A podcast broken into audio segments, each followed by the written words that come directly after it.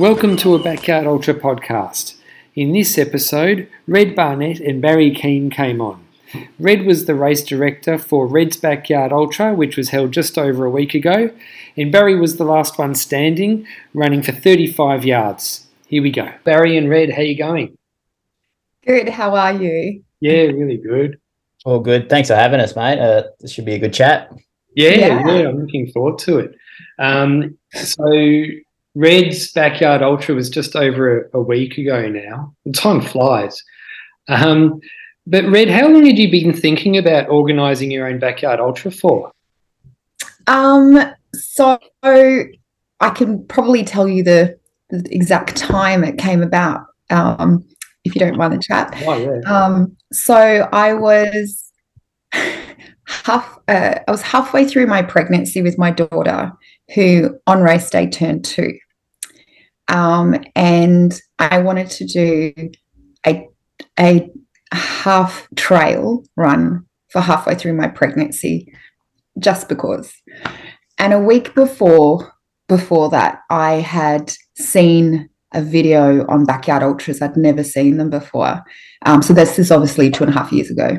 Yes. And I just thought, oh my gosh, this concept is just, this is nuts. This is crazy. How cool is this? So I shared it, uh, a link to a video on, on um, our local kind of where we're not a club it's just a facebook group of all you know people that are interested in trail running the sea cliff coasters and um, some of those people um, I'd also posted up there that I was going to go for a run. So a bunch of people joined me for my half for half. And um, one of the ladies who ran the last eight kilometers with me, um, we started to chat about that. And I said, Oh, did you see the post? And she get like I said, there was a bit of back and forth thing. And she said, Oh, how cool would that be to have something local down here? So I was like, Well, why can't we?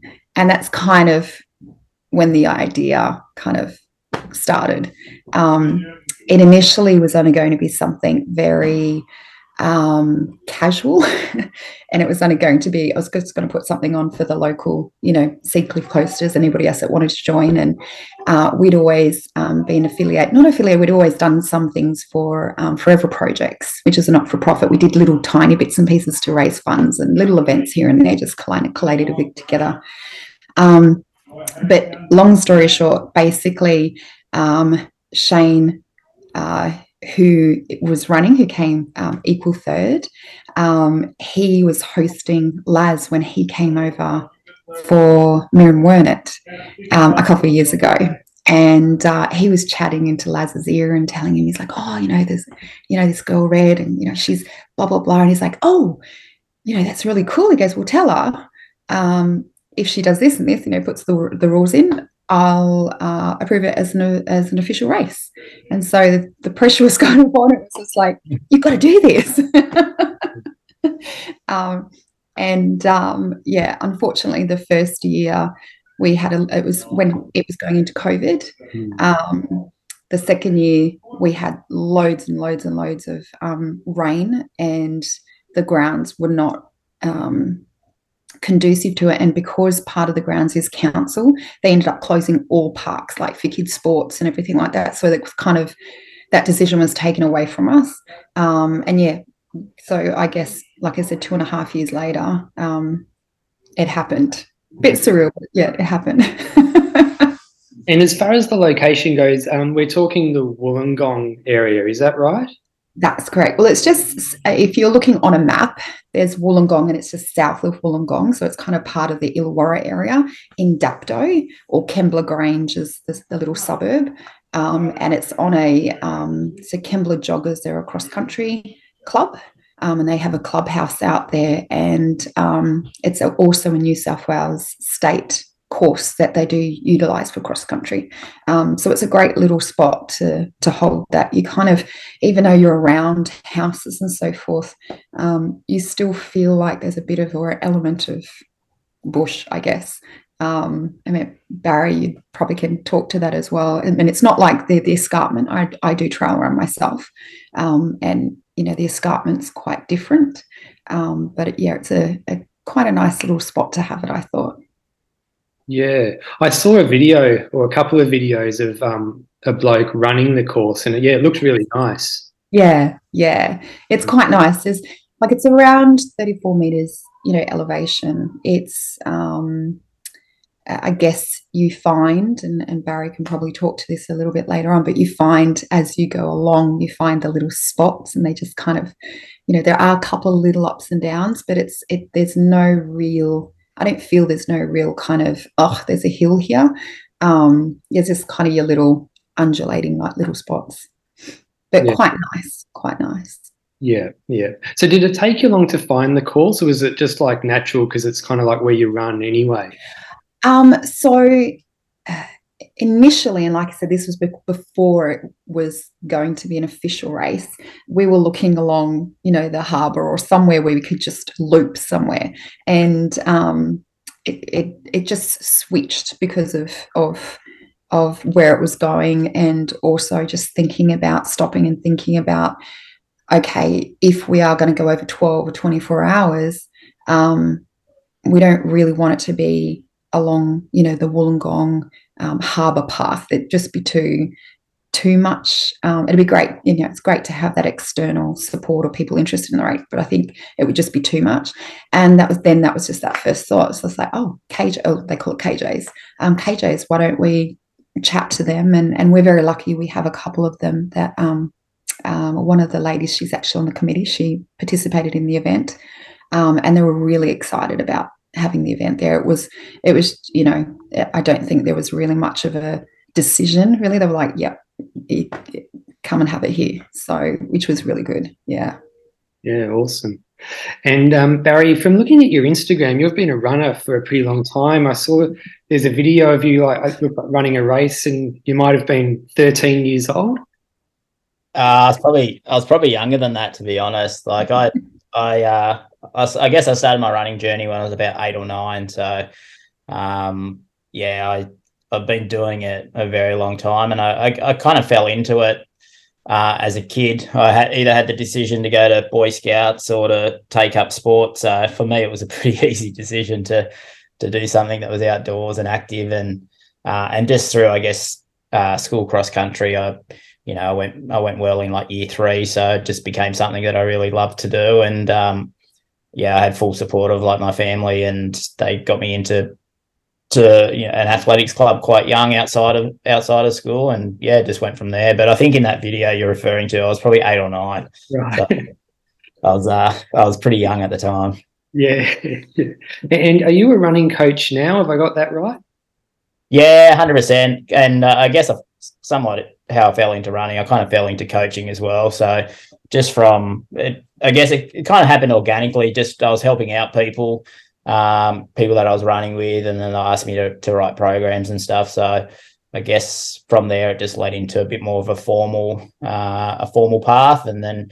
Uh, yeah, I think it was 2012. I started uh, Team Keem, which is just yeah, as I said, it's grown really organically. I I do very little advertising. You know, I just take on people that really love the sport and want to improve and and we just play we play a very small role in that improvement and just provide i guess the foundations and support they need to to to get better within the sport yeah so um because this was the first backyard ultra anywhere in the region i think the closest one's probably in the act yeah. Um, uh, Barry, had you been wanting to do a backyard ultra for a while, but you're just waiting for one close enough, or um, uh, if I'm if I'm being honest, not really. Right. Uh, when uh, when Reds kind of popped up on, I guess, on socials, and uh, one of the one of the ladies, Sam Hornby, who actually competed in the event, I, I coach, and she was very excited to be a part of it. And it wasn't that I wasn't interested initially; I just had other goals for the year, um, yeah. shorter goals. So I'd spent a little bit of time, probably in the last 12 to 24 months, trying my hand at the ultra game, and I just hadn't I hadn't nailed it yet. So I was a little bit uh, I'd become a little bit negative about doing too many more ultras for now. So I thought I'd spend the first part of 2023 just going back to kind of my grassroots and do a couple of road marathons, etc. And uh, once I'd done those, I just kept seeing the social media, and I kept getting, uh, I guess, Sam was in my ear a little bit, so I did. I reached out to Red and the team, and uh, they made me aware they were going to uh, open up a few uh, a few additional spots. Uh, I guess late entries, and I was very fortunate to get to get a late entry. And then the moment I got the late entry, I just started to get super excited by the concept and being involved, and you know, literally in my backyard. So, um, yeah, once I once I got the entry, I was yeah, I was very focused and very committed to the event. And now that I've done one, I think yeah, I've definitely got the bug. I want to see where my limit my limit is. So I'll be I'll be going around again for sure. Yeah, awesome. Because I saw that like um this year on your Strava, you've been um you've all, you're above five thousand kilometers already, and you're nearly uh, over what you did last year, or like it's a total. Yep. So is that because like you what how why is that? Is that just because you've just been running more, or you've got different training? Um, I've always I've always been a high mileage runner. Um, I guess if I've if I haven't had injuries uh, or sickness or any setbacks, I've always I've always had high volume. So um, I guess I haven't I haven't tracked it as well as what you've looked into. But um, like last last year, I did have a couple of big events, but I did take some time off between them. So it's probably why my mileage wasn't quite as high. Um, so I did a 24 hour earlier in the year and then took a little bit of time off to recover from that. Mm. Uh, and then I had tried my hand at Coast to Kosciuszko later in the year. And then I think I had pretty much all of December off. So, um, you know, I had those probably some peaks in terms of my training volume. Yeah. Uh, this year it's been really, I guess, quite consistent. Um, and I think the five or six weeks leading into Reds, I averaged about 190 to 200k a week. So um, there was some hmm. decent volume there, and I guess I got nearly 300k last week or whatever it was. So that helped as well. yeah, I, I, because I did have a pretty good look at your Strava, and I saw you put in like um, a training run as well of maybe seven or eight hours. To it looked like you were practicing your nutrition and stuff like that too. Yeah, hundred percent. It was um, yeah. A few people have asked me about this and how how I guess I prepared, but um, because it was completely new to me, and I guess quite foreign. I thought I had to, even though eight hours probably didn't seem a lot in the grand scheme of what my goal was, I just felt like I needed to practice the stop start, the nutrition, uh, etc. So yeah, the the the most loops I did, I guess I did eight. I did eight, eight, eight laps or eight yards uh, one weekend, um, and I always backed that up with either a in most cases along a 40 or 50k the day prior to that just to get some real fatigue in my legs and then get used to running on fatigue legged and practice, you know, pacing, nutrition, um, etc. So I was fairly confident going in that I'd be able to get through a day or two, um, and then beyond that, it was it was going to be a complete unknown. So hmm. um, yeah, probably plenty of learnings from the actual event moving forward, and what I'd probably do training wise as well. Yeah, and when you did those practice loops, did it actually teach you anything? Like, did you think, oh, gee, it's like I did the, these eight hour training loops because otherwise I would have I would have taken this food and I would have like got sick or anything like that? Yeah, I think the biggest takeaway for me was probably the nutrition because uh, in previous, uh, I guess, training blocks, even for, for races like Coast to or 24 hours, I've tried to practice eating on the run, but this time around, I you know I took the twenty minutes to to sit down and try you know complete you know slices of pizza and tuna and crackers and things I wouldn't normally eat. Um, you know, cup of coffee straight out the door, and I had no problems with my with my bowel movements or anything like that. So, and actually on the on the day at Reds, I've had I did have a bit of an upset stomach part of the way through the through the race, but I don't know if that was nutrition or or what it was, but having 15 to 20 minute break every hour gives you opportunity to go to the bathroom yeah. every hour you need to. So yeah, I think training from a training perspective, it was just trying some different things out with my nutrition. That was a real benefit. Yeah. And I think when you're running over such a long time as well in a backyard ultra, it's probably a very lucky runner who goes not like without any time, without any stomach issues at all or anything like that. 100%. Yeah. Yeah. Um, and Red, from the sound of things, the event sold out like well before the actual race dates. Um, yeah, yeah. How many runners were actually involved? Uh, so we ended up with um, we had 55 initially, and then we opened up. It wasn't going to be a specific number. We just gave people who were on the wait list at that point in time uh, the opportunity to um, take a spot.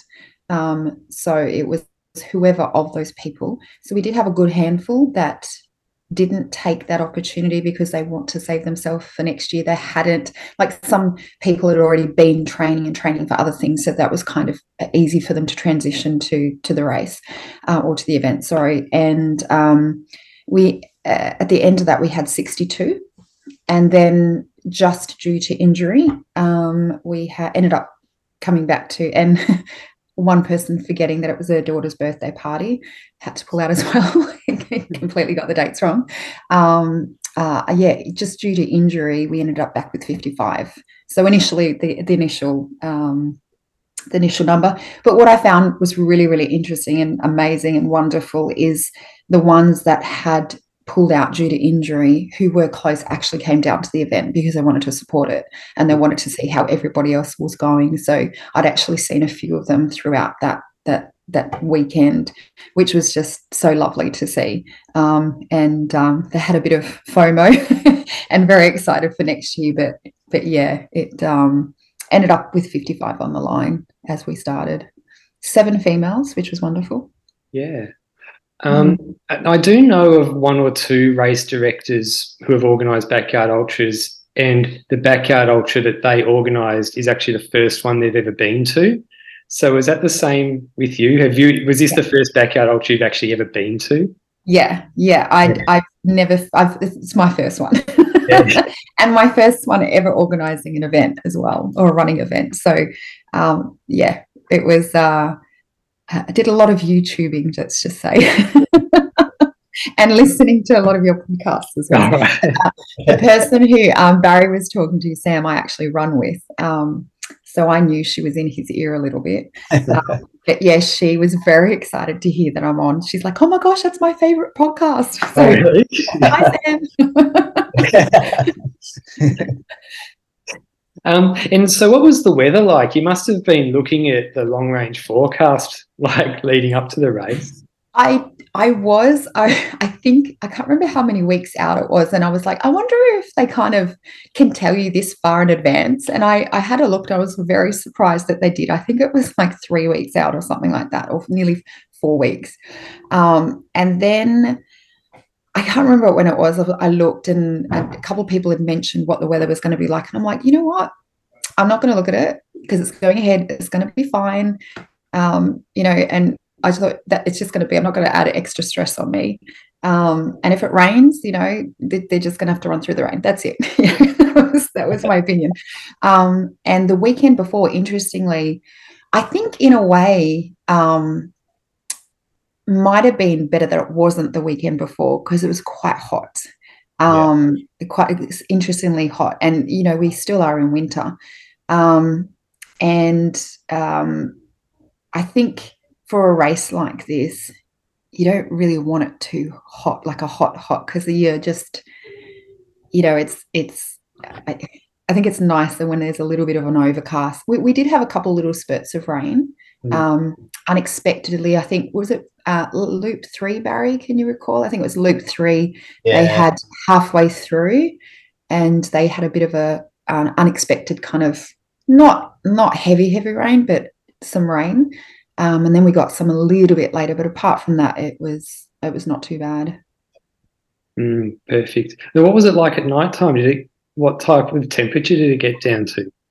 Um. Oh, good question. I did, it. It wasn't too bad. Um it i mean we had jackets on. Interesting i didn't really look at the temperature um, to be completely honest. Um, i was being pulled in a couple of different directions but um, it wasn't as cold as what i was expecting it to be. I mean, we had a couple of fires which um, i wasn't near at the time. Um, and we had a you know kind of one of those veranda heaters um, oh. you know, for, for some others, but a few of them were they were saying they didn't need gloves because it wasn't that cold. Um, it can get cold there. There are spots there where I think it was like four four degrees and seven degrees early in the morning. Because um, when I'd gone out and gone onto the track a few times, there's a couple of times during the day, just before night time, it kind of drops and it's really cold. And there's a spot just really early in the morning. It, it's strange. It just has this really cold, cold before it kind of picks up. But it might be how close it is to the escarpment, the reasoning, you know, that it does that. Um, uh, I was about to say these guys were probably quite warm anyway from all their running. So I don't know, Barry, if you noticed a, a difference in temperature around those times. Thought, probably not. I thought over the day and a half, the conditions were pretty good, to be honest. Mm. Like the, yeah. The temperature was reasonably mild. Like it did get a little bit cold at night time, and we did get mm. one or two kind of heavy downpours, but they were quite brief. Um, so once you changed changed your shirt or changed your clothes, you'll you'll fine. So it was yeah, compared to probably the, the weekend prior throughout the day would have been really, really warm conditions to run mm. through. Um, so I think overall the conditions, you know, an event that goes for a day, two days, you're going to get a bit of a mixture of of of weather. So, but overall, I thought yeah, it was pretty pretty good running conditions. Mm. What what type of um were you consistent with your lap times, Barry? Like, what type of times were you running your loops in? Yeah, I was. I guess leading in, leading into the race, I, I, I had a bit of a a plan or strategy to do all my loops around 40, 40 minutes initially, and then, uh, you know, give or take based on if I wanted a little bit of extra time for a shower or bathroom break or, um, but I guess I think my first lap was 37, 38. Um, you know, lap one. I think my slowest lap was about 50 minutes um, on like six or seven. I just did a bit of socializing, I guess, just chatting and whatever. So, um, and then throughout throughout the night, I was probably a little bit slower, but I had I tried to get a little bit of sleep, probably one two a.m. and I just I just couldn't do it. I couldn't. Every time I got back up, I felt really quite fatigued and a little bit nauseous. So I thought if I'm not going to get rest, I might as well just slow down my laps a little bit and uh, spend more time just moving and keeping warm. So, but yeah, generally speaking, I was about 40 to 45, and even towards the end, um, you know, like lap 33, 34, I think I was still hitting about 42, 43 minutes reasonably comfortably. So, mm. uh, probably that, that 15, 15 to 20 minute period of rest, which, which was quite handy. Yeah. Did, how, um, how intricately did you plan the race? Like, did you have like a loop by loop kind of plan, like with your nutrition and everything like that written down? Uh, not not really. uh, I look, I had a I had a crew that knew me pretty well. Uh, they're you know they're very close family, very close friends who have who have crewed for me in some other ultra races. So we had quite a fluid plan. Um, they knew I was going to get back about 40 minutes every lap. Um, and we just had a bit of a strategy that every time I came in, they'd sit me down, they'd take my shoes off, they'd give me some nutrition.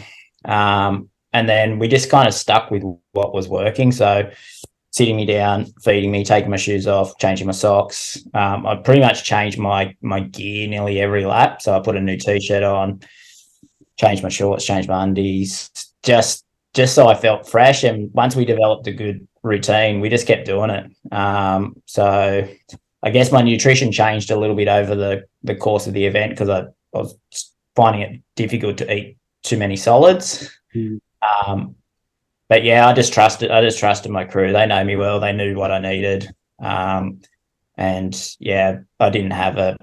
I had one piece of paper with some notes on it. That's all we had, and that's what we worked from. So yeah, yeah. yeah. Uh, you mentioned there were showers there. Did you actually utilize the showers during the race? I did. Yeah, that was that was scribbled on my piece of paper that I wanted to have uh, a couple of showers at certain points, and one was just before dark, just to uh, refresh and get ready for the night. So I had that about I think it was about 5 6 o'clock. So just on the ten about ten hour mark. Uh, and then I had another one at about only about five hours later because we got one of those really heavy mm. heavy downforce. Um, and I'd actually gone out that loop in just a t-shirt and I was really cold, like get bucketed down on the back part of the course. Um, and I ended up running like I had a walk run strategy for the whole event, but I pretty much ran that whole lap because I just wanted to get back and get warm. So we went went straight into the shower, and then uh, I did plan to have more showers and more refreshing, but re- refreshing. But um, once again, we, what we were doing at the time seemed to be working, so I didn't really want to change it. So it sounds like the facilities there were pretty good, like with showers and stuff like that. Yeah, it's a it's a purpose built facility. So it's as Red was saying before, they have state cross country, national cross country there, and it's like it's it's immaculate. Like there's there's showers, there's you know toilets, there's everything everything you need for this kind of event. Um, and yeah, it was great to be able to utilize some of those facilities throughout the event. Yeah, for sure. The um, with your run walk strategy, was that um, like four four minute run, two minute walk, or did you pick checkpoints and um, choose where where you're going to walk that way? Uh, it was a six and two, so six run, two walk. Um, and uh, initially it was a, like every lap I would start with a six run and a, a two walk. But what I was finding, the pace I was doing the loops, the last run would end up being seven, eight, nine minutes if I didn't walk it in. So I actually flipped it probably after about 10 hours where I did two, I walked out for two minutes, um, which I was throughout the event, I was having a few jokes with my crew because I was, I was the last one leaving and I was pretty much the first one coming back because I, everyone else would run off into the distance and I would just walk up, walk out for me two minutes. But um, it seemed to work. And the only, the only time I changed it was when I was feeling a little bit mentally fatigued. Physically, I was fine. Um, we mixed it up a little bit where I went uh, three run, 90 second walk. Um, and I was still getting around the loop in the same, the same, pretty much the same time. So, but yeah, pretty much stuck to six and two for the whole event. Yeah, cool. And how did you, did you, how did you come up with that six and two plan? Was that just something that you thought of yourself or how did you? Yeah, I, I, I guess it was a bit of trial and error just through those practice like those practice days where I did, you know, I think one one weekend I did six loops, and the you know following weekend I did eight. I just found that I could get around really comfortably running six minutes and two minute walk, um, and you know it just it felt it felt really comfortable and felt really easy. Um, and I didn't want to. I guess the idea behind it was just to make sure I wasn't loading uh, my quads, etc., for too long because I was, you know, I was prepared to be out there as long as it was needed to be the last one standing. Um, and I, you know, I thought I don't need to be the first one back every loop, but um, I can comfortably get around in about 40 minutes doing a six and two. So, um, yeah, I guess it was trial and error, but I had, I did have uh, other strategies, I guess, up my sleeve. If I was starting to fatigue, I would have went to say six and three. Um, because it wouldn't have added too much too much time at all. Yeah. So you're out there for 35 hours, which is a pretty long time. Um, were there any times during the race when you thought to yourself, like, why the hell did I sign up for this? yep. yeah, I did. Um, uh, I guess where I've fallen down with the with ultras in the past has really been my my my mental strength. Like over the years, it probably has been one of my assets in terms of my my road running, but I just haven't found the right balance in terms of when it does get a little bit hard um, to to pull myself together and stay on course. So I felt physically pretty good the entire 35 hours, but I just struggled with the night. Um, I struggled with the stop start in the night, particularly. Um, and after about mid, from about midnight to six a.m., I only had one crew with me, and it was actually my my 21 year old cousin who has crewed for me before, uh, but he's never crewed for me on his own. Right. Um, and he did he did awesome because I said to him a few times, I want to go home. Like I'm not, I just don't want to do it. You know, like I, it's not that I couldn't do it. I just didn't want to do it. Like, um, and he just, he, he, he, he really talked me through it. He gave, he five hours to light, four hours to light, three hours to light. Um, and then as soon as the sun came up, I felt amazing again. So, you know, he really did. He really did keep me on course, not from a fit, like necessarily a physical point of view, because I'd only been running for, you know, 14, 14 hours. Um, it was just from a, a, a, a, I guess that mental point of view and the support just to say, yeah, get to light, you'll be fine. And he was right. Got to 6 a.m. and other, other, other people in my crew started to come back. And that's when I really started to become quite mentally strong again. And I said to my, my crew at 6 a.m., I'm pretty, pretty confident I can win this. We've just got to keep doing what we've been doing for the last 16, 17 hours. And um, yeah, I felt really good throughout Sunday. Yeah. Um, from speaking to other runners, um, a lot of them do tell me that they find the hardest part is actually between that 12 and 18 hour mark because t- you're running for 12 hours. It's a pretty long time. And you think to yourself, I've still got to run that again just to get to 24. Yeah. So it can really play with your mind. But if you, um, because you were aware that the mental side of the of ultra running is where you can fall over, let's say. What kind of techniques, techniques have you developed over the years to improve in that um, area? Look, I think it's it's still very much a work in progress, but I think I've I've, I've actually taken a lot of you know apart from winning the event on the weekend, I've taken more away from it in terms of where I think I can take my ultra running in the future. So, um, I guess it's more about that belief that yeah, there will be tough patches, but they're only they're only they're only a moment in time. You know, they'll be you'll you'll get out the other side pretty pretty quickly. Um, the thing I struggled with over Reds was not knowing when it was going to be over. Um, and that's I really think that played with my mind more so between that 12 and 6 a.m. I was like, there's still plenty of guys and girls left this is not finishing anytime soon. Um, and just to get through kind of like that dead time or that dead space. So, and that, it's it's the same in all ultra. You know, if you run in Coast to Kosciuszko, the race doesn't start till you get to 180 or 200k. Like, so there's a lot of time to get through that. Physically, you can, but it's mentally that has been for me quite challenging. So, um, I think getting through that bad patch on the weekend will really benefit me moving moving forward. But mm. um, in terms of specific strategies, it's just probably just turning up and going again and and and and seeing if I can be a bit more resilient than I have been in the past. Yeah. The um I'm tipping that 35 hours is probably the longest you've run. But was the distance you covered, was that the furthest you've run in a race as well? Yeah, so I did uh last year I ran the 20, 24 hour in Canberra. Um, and I ran 202k that day. Um, but I really, once again, like I think I walked the last eight or so hours. Like it was just horrible. Like it was really, it was a really horrible experience in Canberra where you're walking for the last period of time. But yeah, so definitely the longest, longest time out there and the furthest distance as well. Yeah, awesome. Yeah.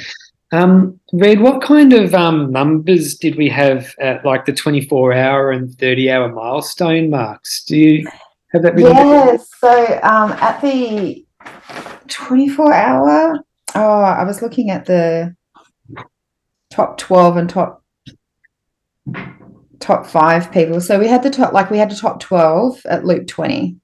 Oh, yeah. Um, and then it went to like the top five at 24. So um, they all had a bit of a joke when everybody kind of, I wanted to be there around the 100K mark. Um, and then I was going to try and go off and get a little bit of a nap. Yeah. And, uh, but I wanted to be there when they all came in. Um, and we gave them all a little uh, coaster for a DNF coaster for, for, um, for each person. And um, there was a little joke because I, as soon as I went off and went to bed, everybody started dropping off, and they were, they were yeah. saying, "Red's gone. We can stop now." So yeah, it was. Um. So yeah, the top.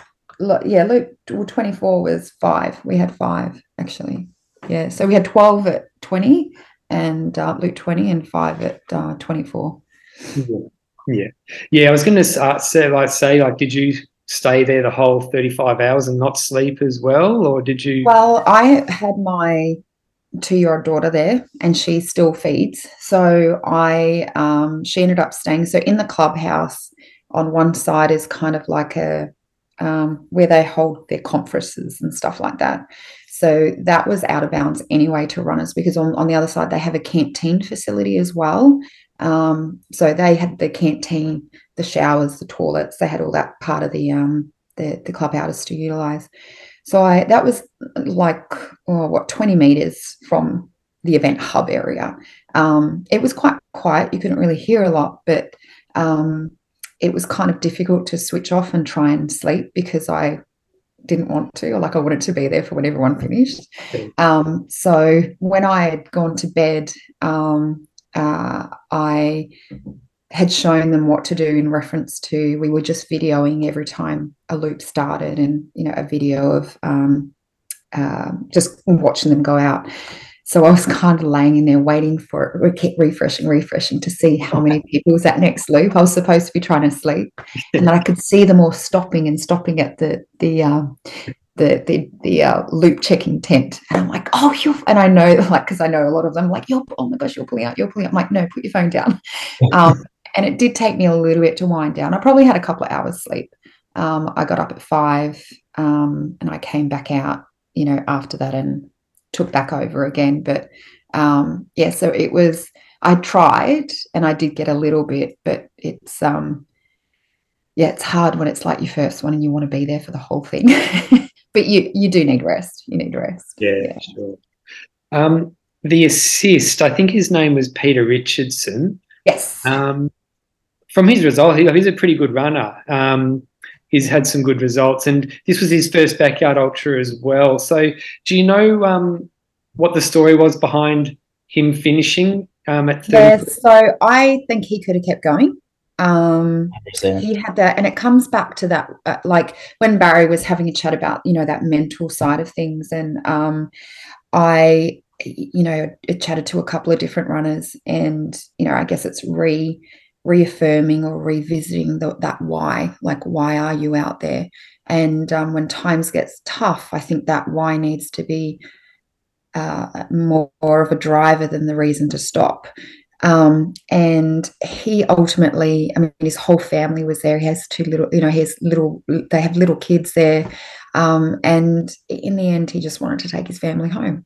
And you know that drive to take his family home was greater than you know, to get out there. I think he has. I I honestly think he has a lot of potential to be out there. Um, he just similar to Barry. Barry was very consistent um, throughout his loops. Uh, I started tracking times with the top five, um, just because it was all manual. You know, it's too hard to do with everybody, so we just did the top five and we started tracking those. And, and Barry, um, you know, um, all of them really were quite consistent in their timing. But he just had this nice little shuffle about him, or not shuffle, his run, and he just was just just it was just on repeat, repeat. Um, so I'd be very very interested to see how he goes again because I I do believe he has a lot more to give. I think. Mm. And did he just decide not to start the 35th loop or did he turn back or he turned back so um, he started. then poor Barry had the dark looping it by himself.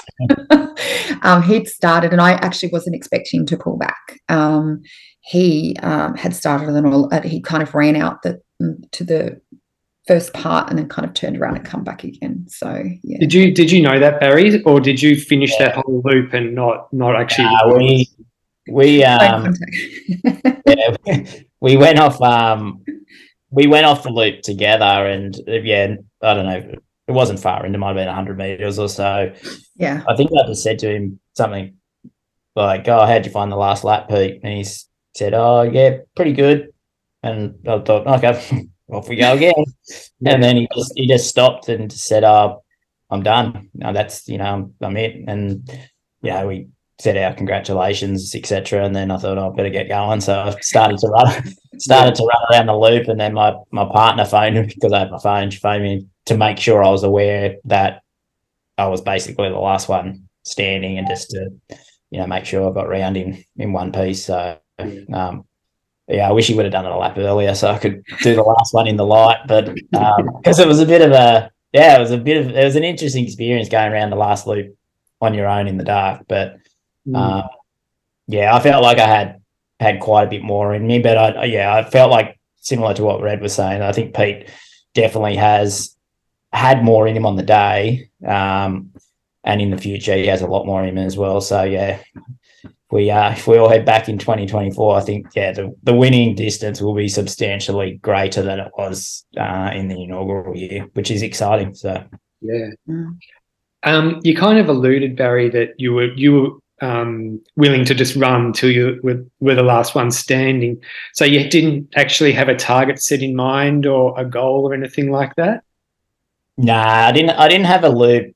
I didn't have a loop target at all. Um, yeah, I did. I, I wasn't, you know, I thought I could go a fair way, like in terms of hours and loops, but um, the only goal, I guess, I, me and my crew had was just to be, and it was a bit of a, I don't know, mantra or what you call it, but it was to be the last one to go home. So um, that was the only real goal we had, and just to yeah, when it even when it got tough, just to make sure you kept turning up and getting around the loop. So um, yeah, I was prepared to go through the second night if I had to, preferably preferably not uh, the first one round. I was quite happy with about th- the 35 hours to be honest. But um, yeah, in terms of did I have a goal of 30 hours, 40 hours, 50 hours? Nah, not not this time. Next next time, yeah, definitely. But first one, I was just yeah happy to to be the last one standing. Yep.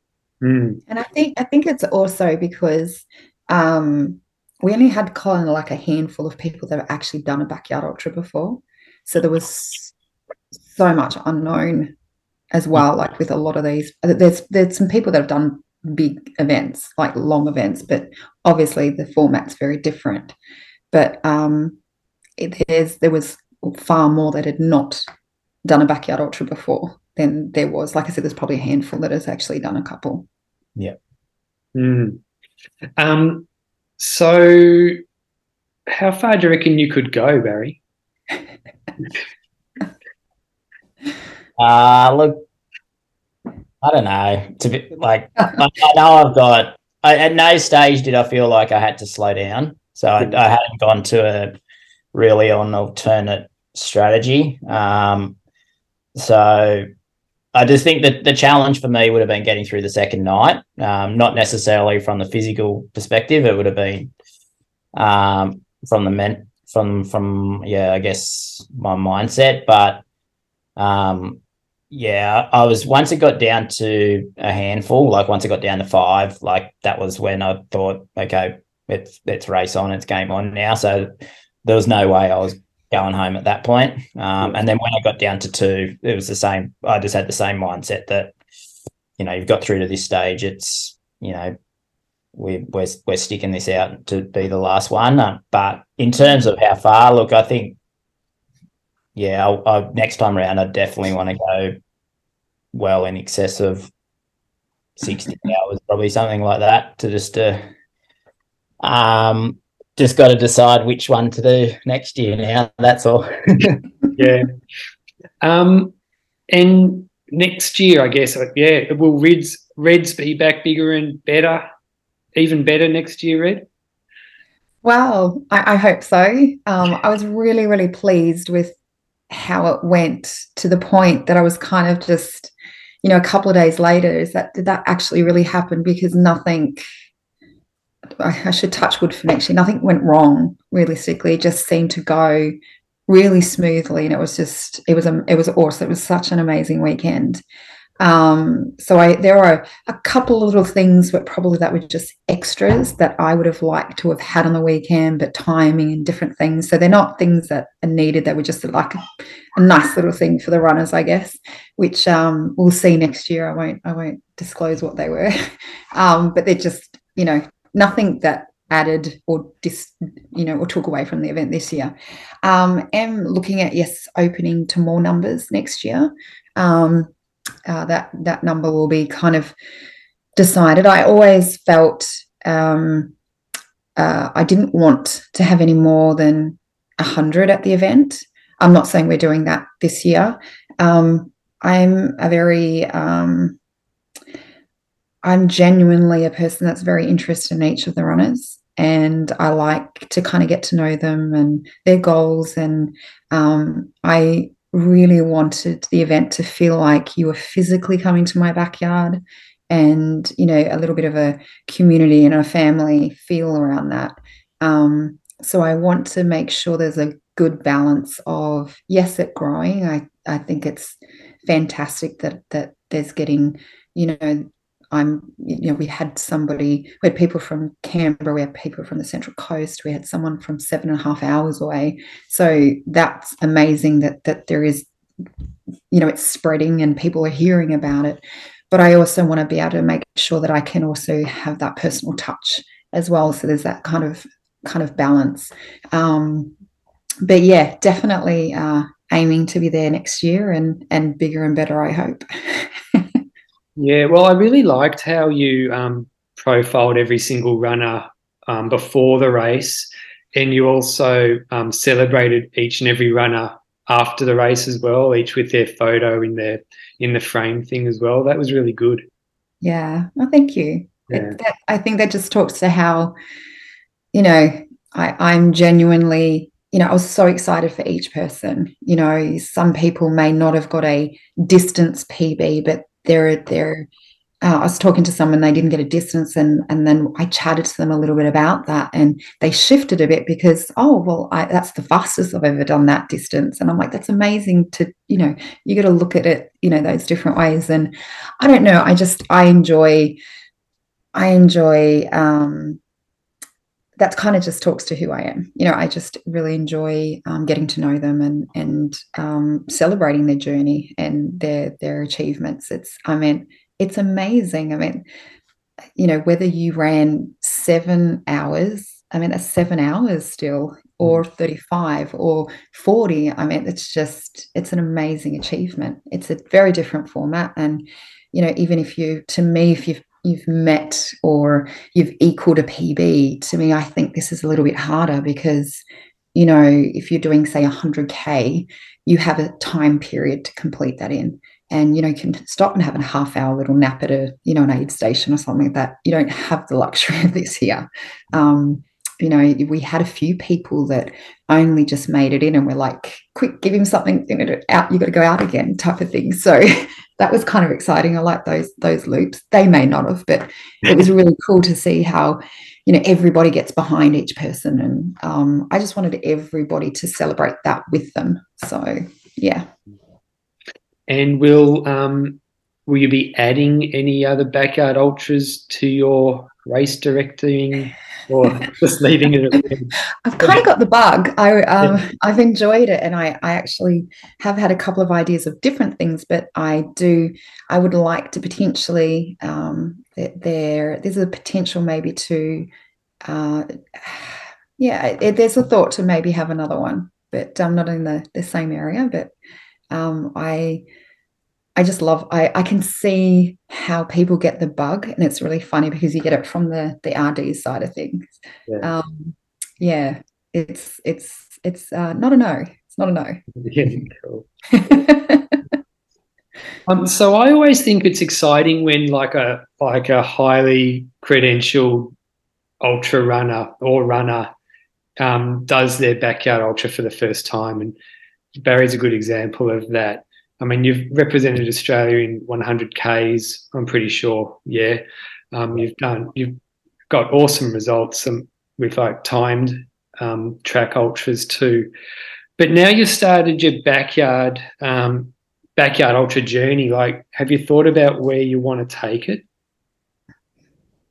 Uh, yeah, yes and no. Um, I, I, I guess in in the past, I've I've, I've probably made some really rash decisions too close to races about where what I where what I want to do and where I want to go next. So I've kind of the last seven days I've just enjoyed like in my mind not being a runner for seven days. I had a, I had a week off. Yeah. I finished off all my backyard snacks. So I just, just didn't I just Mine is still going. I tried I tried not to think about it to to be to be honest about it, but um I definitely want to go again. Um and there's a there's a few options, I guess, with Mi- Miriam Werner. Miriam Werner. Yeah. um, possibly dead cow, but I said the other night we had a bit of a post race dinner and drinks and celebration, and um, I'm more than tempted to go back to Reds next year because it was just you know on the back of the event this year, like it was really really well put together from before the event to after the event. Like it had a really really good feel about it. Um, the Wollongong running community really got behind it, which was awesome. And as I said, it was in my backyard. It was 15 minutes from home. You know, my crew could, um, you know, pop in, pop out. Um, you know, there's a there's an appeal to go back again and go further. And you know, whether I was fortunate enough to win again next year, I'd, I'd really want to see the distance go out significantly. Um, you know, and if that means me being the assist next year, well, then that would be awesome too. So um, I love local events, and you know the event this year was awesome. So um, yeah, possibly Reds again next year. I think. Yeah, cool. How has the body pulled up? No injuries or anything like that? Yeah, pretty good. I um the only thing I I, I had a few blisters throughout the event, and I got them quite early. Um, which I think was a more a footwear choice. I actually went with some fairly new shoes, which was probably a rookie rookie error. So as soon as I started to feel those blisters, I quickly uh, had about twenty pairs of shoes in my boot. So we we we, changed the shoes pretty quickly. Um, and I had a little bit of um, pain behind my right knee, I guess, like kind of like hot, bottom of the hamstring, top of the calf, uh, for most of the for, for most of the event. So I did my first. Uh, I did two five five k this morning, five k tonight, and I got a little bit of awareness of that. But yeah, no, no, no injuries. It's just a bit of awareness at the moment. I've got got some treatment tomorrow morning, so I'm sure I'll be uh, back on top of that, and then uh, start to build the mileage uh, sensibly, but pretty quickly, I think. Yeah. Uh, do you have any other races planned this year? Any type of races? Uh yeah. So I've I've I've applied to run Coast to Cozzy again. Yep. Uh, so I think we find out in two weeks' time. So uh, unfortunately, our DNFs last year at about 100 and 160k. I think I was I was rather aggressive in my race plan, and uh, yeah, it wasn't. It, it was going well initially, but uh, yeah, back to that uh, wasn't tough enough on the day, so I I, I, I pulled out at 160. So, um, uh, yeah, threw my hand up again. I think hopefully my result on the weekend should should strengthen my application because uh, it is it's a great event. Uh, it's not easy to get into, especially a second time round after a DNF. But fingers crossed, uh, I get to go again. But yeah, if that's the, I should find that out in the next week or two, and if I do, that will be, you know, it'll be all all roads lead to top of Australia. Yeah, that, that's an epic race. I, I, would love to do that one one day. It's awesome. I love how it starts on the beach and ends up ends at the top of uh, Mount Kosciuszko. Yeah, uh, heaps of people I spoke to about the event is like really difficult to get it right first go. Um, you know, I probably should have been a little bit more sensible last year, but um, yeah, lesson learned, and hopefully I get another opportunity because yeah, it's it is it's it's a really a really great event, and uh, it'd be be uh, it's it's one still on my bucket list to nail. So hopefully this year. Mm. When I was um, looking at your previous results as well, Barry, I saw that um, in 2015 you ran in um, a six-hour track race at Coburg, and it's one of the most stacked races I've ever seen. There was there was Dion Finocchiaro was in it, yep. Kay Brett, Matthew Eckford, Nikki Wynd, Robert Mason, who won Costa Cosy last year, or yeah, last year. Yep. Francesco uh, Ciancio, Dara O'Loughlin, who's a 24 hour gun, Yep. Simon Austin, Ken Marsh, Peter Munns, and others. Like, do you remember that race? And you came third in it too. Yeah, so I did. Um, I went down to Coburg because that was my first hundred k on the track. Right. Um, so it was a it was a six hour race, but they gave us opportunity to carry on to hundred k. Um, so I actually, for me, the six hour mark was fairly insignificant. It was more me running onto hundred k to get my qualifier for world champ. So off memory, some of those boys like Dion and maybe Francesco only ran to six hours. Yeah. Which at the time I found really strange because they ran like 80 something K. I'm like, yeah. and you just keep going. But um, yeah, it was a very um, I was very new to that to that distance. But yeah, looking back on you know you look at where Dion's taken the hundred k to now. Um, yeah, it was a pretty stacked pretty stacked field. Yeah. Do, do, are you going to keep on doing like um, time track ultras and stuff like that, or?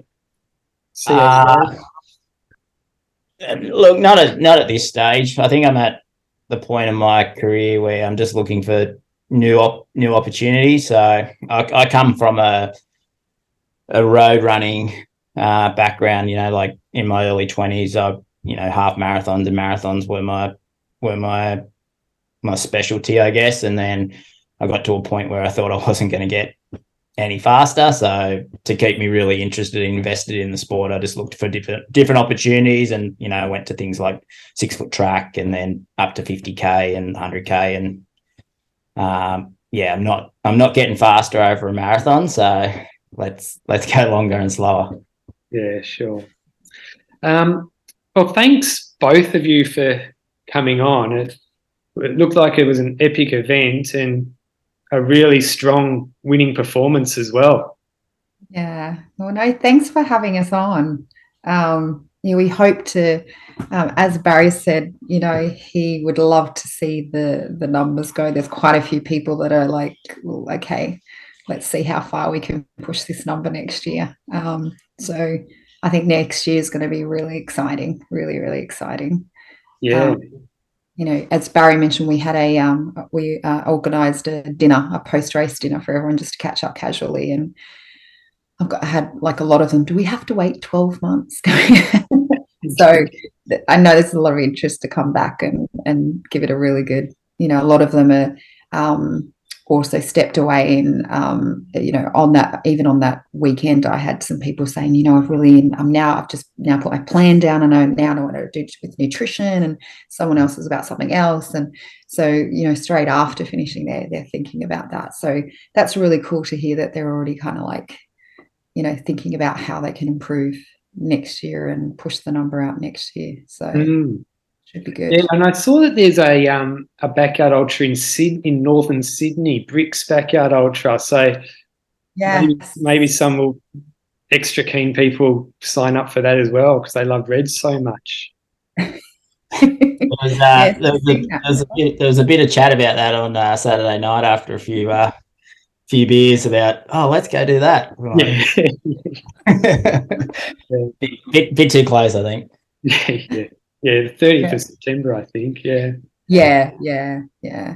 So that's at the end of next month. So yeah, sounds about right. That'll be interesting to see what comes of that. Yeah, yeah. Are you familiar with the St. Ives area, like where it's going to No, I was looking at the map and um was trying a couple because a couple of people had said it looked a bit confusing, but I'm sure at the time it'll, you know, make sense. Um, just because the map you can't kind of the, just looking at it face value straight away was just because it kind of goes in and out and up and about. It is a beautiful area up there because you know Northern Sydney is really lovely. Um, so it looks like it's going to be a, a really nice course. Um, you know, it has that um, the the bush kind of feel, I guess, as well, similar feel. So um, yeah, it'll be really cool to watch along. Really good to watch along. Yeah, awesome. Um, well, thanks again, both of you, for coming mate. on. Thanks for thanks for having us, mate. It's a good chat. Appreciate Yeah, it. yeah. No worries. Well, um, all the best with the next event that you do, Reds. Uh, Red, be Reds or another event, but yeah, it'll be awesome, I'm sure. And um, all the best with getting into Coast and Cozzy. I'll be following along, Barry. If you don't, um, I'll be following along whatever you do as well. Sounds good. Thanks, mate. Thanks for having us. Awesome. Thanks for having Right. us. Have a good one. See you guys. Bye. Thank you. If you've enjoyed this podcast, it would be awesome if you could share, comment, like, subscribe, all of that. If you've got any feedback, shoot me a message. Hope you have a great day. See ya.